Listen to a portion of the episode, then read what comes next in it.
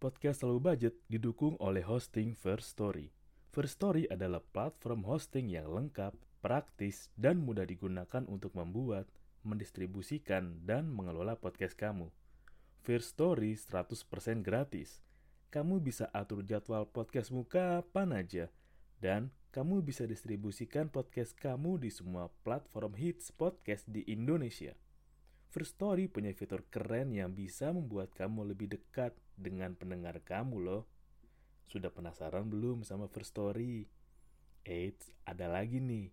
Dengan First Story Ads, kamu bisa monetisasi podcast kamu juga. Menarik bukan? Gapai potensi maksimal podcastmu dengan tools dari platform hosting terbaik untuk para podcaster. Daftar sekarang di First Story. Mari bawa mimpi podcastingmu menjadi kenyataan. Heh,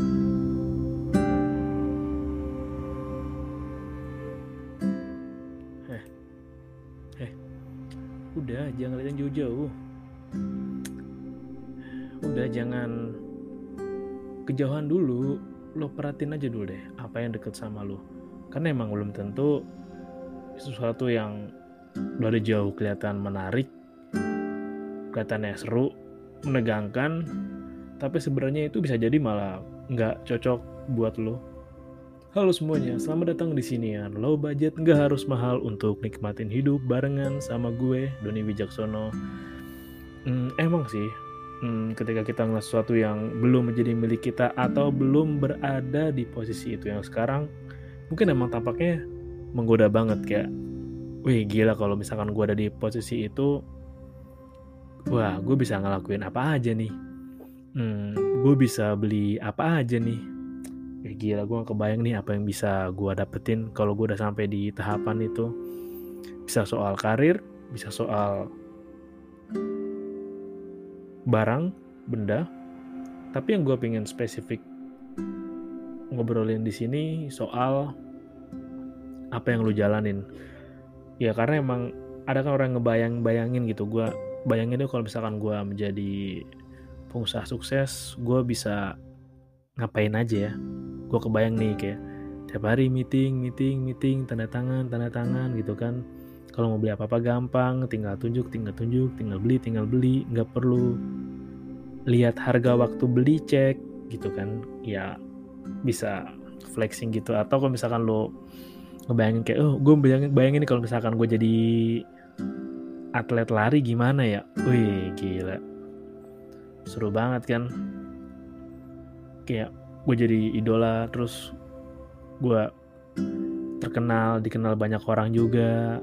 Atau misalkan lu bayangin kayak wah kalau gue kalau gue jadi pemain band terkenal seru kali ya. Turun ke mana-mana gitu kan jalan-jalan wih keliling kota di Indonesia. Wih banyak temen party-party gila lu. Yang namanya jadi anak band keliling Indonesia kan party terus guys. Sampai tepar guys. Sampai puyeng guys. Sampai gumo-gumo guys. Dan bisa jadi ya sesuatu yang wow kelihatan emang menarik banget. Sesuatu yang buat lo exciting. Bisa nggak nih gue nyampe ke tahap itu? Atau uh, bisa nggak ya gue ada di posisi itu kayak dua tiga atau lima tahun nanti? Tapi emang bisa jadi hal yang kelihatannya wow yang lu imajinasin itu belum tentu baik buat lo malah sesuatu yang deket sama lo itu bisa jadi yang bener-bener cocok dan terbaik buat lo karena emang masih banyak sih hal-hal yang deket dengan kita tapi emang kita nggak nge nggak nge kayak kita belum sadar nih ada lo di dekat gue di deket lo. Cuman gue emang lebih fokus ngeliatin apa yang ada jauh di depan gue. Ya kalau bahasa peribahasanya itu kalau nggak salah gini deh. Gajah di ujung eh semut di ujung mata terlihat namun gajah di pelipis mata tidak terlihat. Kalau nggak salah gitu sih peribahasanya. Jadi artinya ya sesuatu yang lu lebih merhatiin sesuatu yang jauh, sesuatu yang berada di luar jangkauan lo sementara sesuatu yang deket sama lo yang benar-benar besar itu lo abaikan karena lo emang fokus ke hal yang jauh itu karena emang hal yang deket itu kan sebenarnya hal yang udah kita punya udah hal yang kita miliki atau bahkan emang hal yang kita kuasai ya emang sih emang kita seringnya emang lebih seneng jadi hal yang jauh dari kita kayak itu bisa jadi kayak kebanggaan buat diri sendiri. Ya pencapaian buat kita lah ya selain bisa buat diri sendiri bangga keluarga kita bangga orang pesaing kita bangga atau segala ya buat prestasi diri. Tapi emang seperti tadi gue bilang jangan-jangan itu bukan hal yang pas atau sesuai buat kita kayak gini deh kayak tadi kan soal cita-cita. Kayak banyak kan orang-orang yang ketika lo kecil pasti suka ditanya nama guru nih. Nanti kamu kalau udah gede mau jadi apa? Terus lu angkat tangan kayak, aku mau jadi pilot bu, aku mau jadi hmm, pengusaha baja bu, hmm, aku mau jadi tukang kayu terkenal bu, aku mau jadi atlet UFC bu, itu kan? Eh, di Indo apa sih? atlet one ya bukan UFC iya itu deh kolnya ya nggak apa-apa. Cuma emang pasti emang itu bener-bener apa yang beneran lo mau. Karena bisa jadi yang lo mau ini misalkan aku mau jadi pilot aku mau jadi astronot aku mau jadi astro boy akan aku mau jadi saudagar. Dan ternyata itu hanya di sebatas kemauan lo bukan hal yang benar-benar ya. Lu ingin ya kan? Mau sama ingin tuh dua hal yang berbeda kan? Jadi itu emang bukan bidang atau skill lo yang sebenarnya. Karena emang gini gue jadi teringat deh sama sama videonya Om Ded. Jadi kayak emang kalau lo sempet ya lihat lagi aja obrolan Om Ded sama Kang Taufik Hidayat. Jadi kan ada momen di mana pas uh, Om Ded Om Ded nanya tuh ke Kang Taufik, uh, Kang, dari sekian banyak orang yang latihan bulu tangkis, banyak yang mendedikasikan waktu, pikiran, tenaganya, dirinya, kesehatannya, semuanya lah demi bulu tangkis.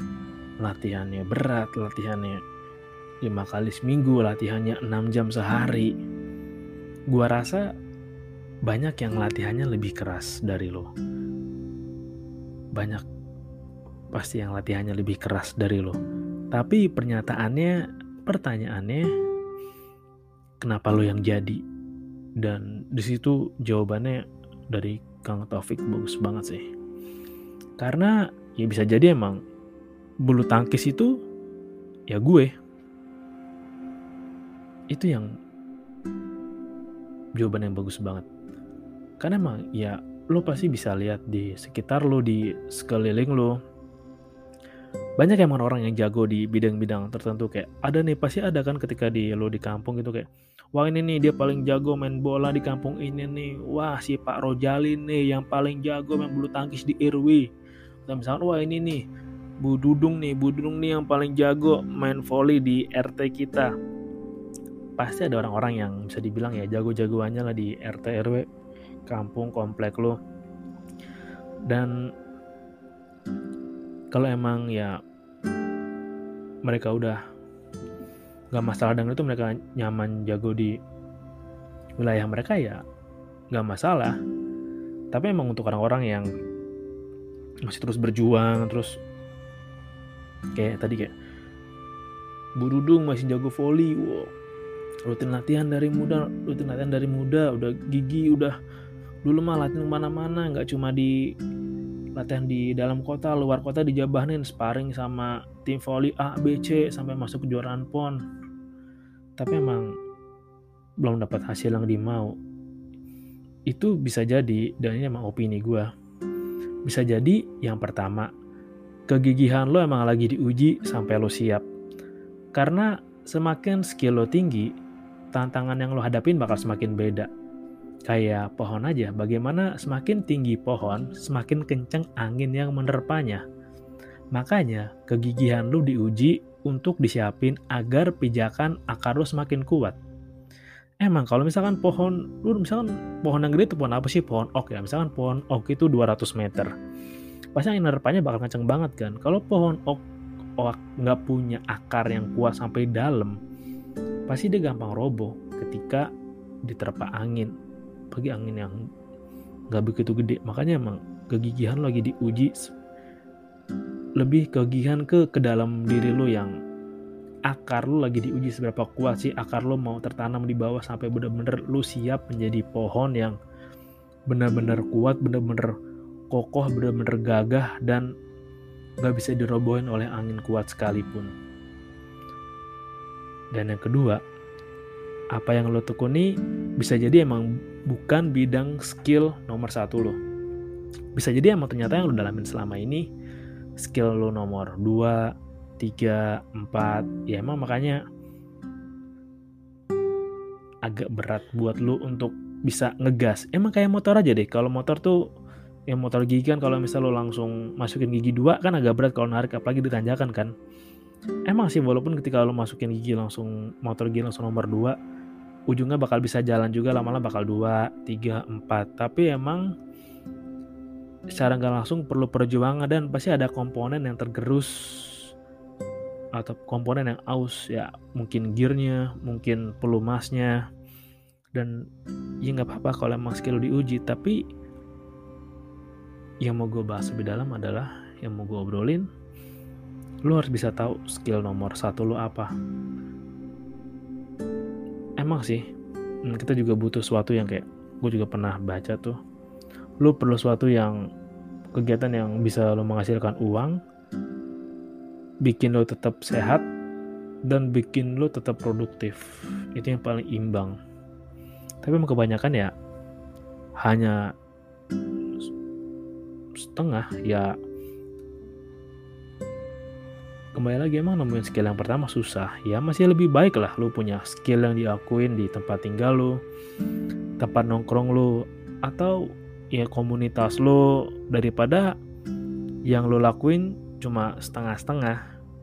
Ya misal lu minat gue mau bela diri nih lu cuma ikut dua bulan. Ah gue mau latihan catur nih ikut tiga bulan. Ah gue mau latihan taekwondo nih ikut sebulan udah out. Ah gue mau latihan futsal nih rutin cuma bertahan tiga bulan ya. Itu antara tahu bisa dan mampu. Tahapan cuma sampai di tahap tahu. Ya sampai di tahap tahu ya emang ya sedikit dikit bisa tapi emang nggak mampu-mampu banget. Kayak yang tadi itu kan ya apa-apa baru latihan bentar out latihan bentar out. Gue juga pernah kayak gitu kok. Dan emang itu butuh trial error dan makan waktu yang lama jadi emang lo harus bener-bener pinter ngulik skill lo yang kelebihan lo tuh apa dan menurut gue punya lebih dari satu skill sekarang ini itu perlu dan penting karena emang perlahan kan kita secara nggak langsung diminta untuk bisa mengerti dan memahami banyak hal. Contoh deh kalau misalkan lu pegawai, diharapkan kan lu bisa mengerti berbagai bidang atau departemen lain dengan baik, sehingga ya suatu saat lu diharapkan bisa jadi penerus manajemen atau regenerasi perusahaan ya atau seenggaknya lu bisa punya andil dalam manajemen atau dalam usaha ya lu dituntut untuk bisa mengerti banyak hal dan ini lebih berat. Karena selain dari operasional, lu ngerti operasional gimana, lu juga harus ngerti soal keuangan sampai pemasaran. Ya dari awal sampai akhir lah, dari A sampai Z. Karena emang ya nasib usaha lu maju ke depannya gimana, naik turunnya gimana, ada di lu sebagai pemilik dan di tim lu sebagai pelaksana. Ya karena di dunia pendidikan gitu juga kan ya untuk lu bisa lulus dalam sekolah misalnya kayak di UN lu harus punya nilai bagus di beberapa nilai di mata pelajaran tertentu kayak misal lu IPA berarti lu mesti bagus di bahasa Inggris, bahasa Indonesia, matematika, IPA itu kan emang ada harus beberapa nilai yang harus lo penuhin untuk lo bisa lulus. Tapi emang untuk sekarang menemuin nemuin kembali apa yang deket dari lo dan jadi ini tuh sesuatu yang bisa lo asah entah bener-bener sampai lo bener-bener kuasain atau emang ada pengetahuan pemahaman dan bener-bener lo ingin gali lagi itu bukan hal yang gampang sih karena kalau lo udah udah mulai terjun di dunia nyata kan ya lo harus bisa bagi waktu, bagi tenaga, bagi fokus juga. Dan emang gak gampang sih. Makanya gue juga sempat kemarin ke trigger waktu, gue juga sempat ke trigger trigger sedikit sih waktu nonton konten yang ada salah satu konten kreator yang bilang ya, lu di umur 25 lu masih belum tahu lu mau ke mana, lu mau apa. Lu hidup dari umur SD SD dari udah mulai ngerti lah SD sampai umur 24 lu ke mana aja dan ngapain apa yang lu lakuin dalam hidup lu? Lu ke mana aja? Lu ngapain aja? Kenapa? Lu udah mau 25 tapi lu nggak tahu mau ke mana. Bahkan yang lebih parah adalah ketika lu udah mau menjelang 30 tapi lu masih nggak tahu mau ngapain lu nggak tahu kelebihan lu apa dan lo masih berkutat pada dunia lo sendiri. Like damn man. Lu ngapain aja selama ini? Emang lu gak pernah kepikiran gitu menghadapi realita. Bukan emang aku sibuk siapa ya sesibuk apa sih lo sampai lo lupa cari tahu sendiri dan eksplorasi sendiri apa yang lo suka? Sepenting apa sih rutinitas yang lo jalanin sampai lo nggak peduli sama diri lu sendiri? Ya lu mau jadi apa mau ke mana skill lu apa kan emang kalau emang lu masih bingung ya mungkin ada beberapa orang yang bingung lah udah usia mau 30 tapi bingung mau ke mana gitu dan mau ngapain. Salah satu caranya emang lu bisa flashback lagi ke apa yang pernah lu sukain di masa kecil dulu. Mungkin gue pernah bahas ini di episode gue yang awal-awal. Kayak untuk untuk cari tahu apa yang lu suka itu lu bisa cari tahu bagaimana apa yang lu suka itu hal apa yang lu sukain ketika lu katakanlah umur 5-6 tahun lah ketika lu udah mulai belajar interaksi dan belajar mengenal dunia luar. Kan umur 5-6 tahun kan udah mulai masuk sekolah udah mulai ketemu orang udah bisa ngobrol-ngobrol terus bisa pakai baju sendiri mandi sendiri kan. Ya kayak misal kayak aku mau jadi florist.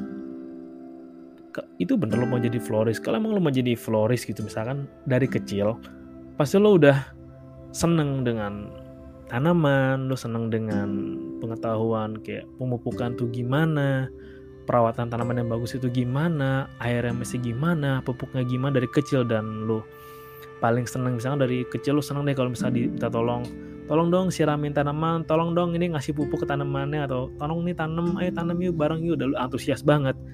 Bisa jadi emang jalan lu atau samsara tuh bahasanya apa samsara ya? Hmm, tujuan lu adalah menjadi seorang florist yang baik yang hebat. Atau kan misalnya lu menjadi ah aku mau jadi pianis aku mau jadi pemain piano yang hebat ya tapi lo dari kecil lu nggak pernah kenal namanya alat musik, lu nggak suka dengerin musik, ketika ada musik yang itu juga lu cuma diem aja, geleng-geleng juga joget random gitu. Karena sekarang gitu kan kayak ada musik nih, ayo nah jaga-jaga dia joget, ih lucu banget gitu. Dan lu mau jadi pianis ya susah karena dari kecil lu nggak tarik dengan itu dan lu nggak minat dengan itu. Kalau mau ya lu flashback lagi apa yang terjadi dengan diri lo di masa kecil itu apa yang lo sukain apa yang lo paling seneng lakuin kerjain lo paling seneng sama hal apa kalau emang lo sulit ngingetnya ya lo bisa tanya sama temen lo mungkin waktu itu sama waktu TK tanya ke keluarga lo kakak lo ade lo mungkin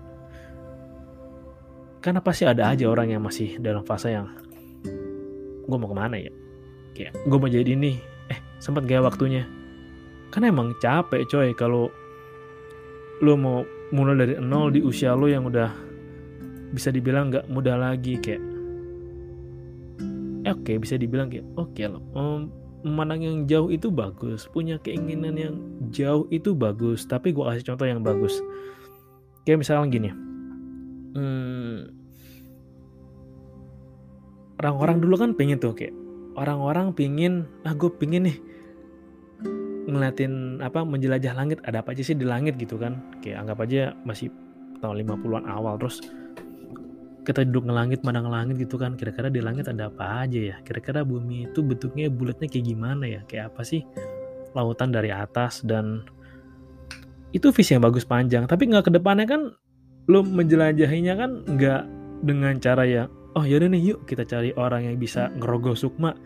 Kita minta dia terbang ke langit ke atas bumi terus minta diceritain bumi kayak gimana bentuknya gimana ada apa aja di langit. Terus minta dia balik ke badannya terus ceritain ke kita kita nih di sampingnya.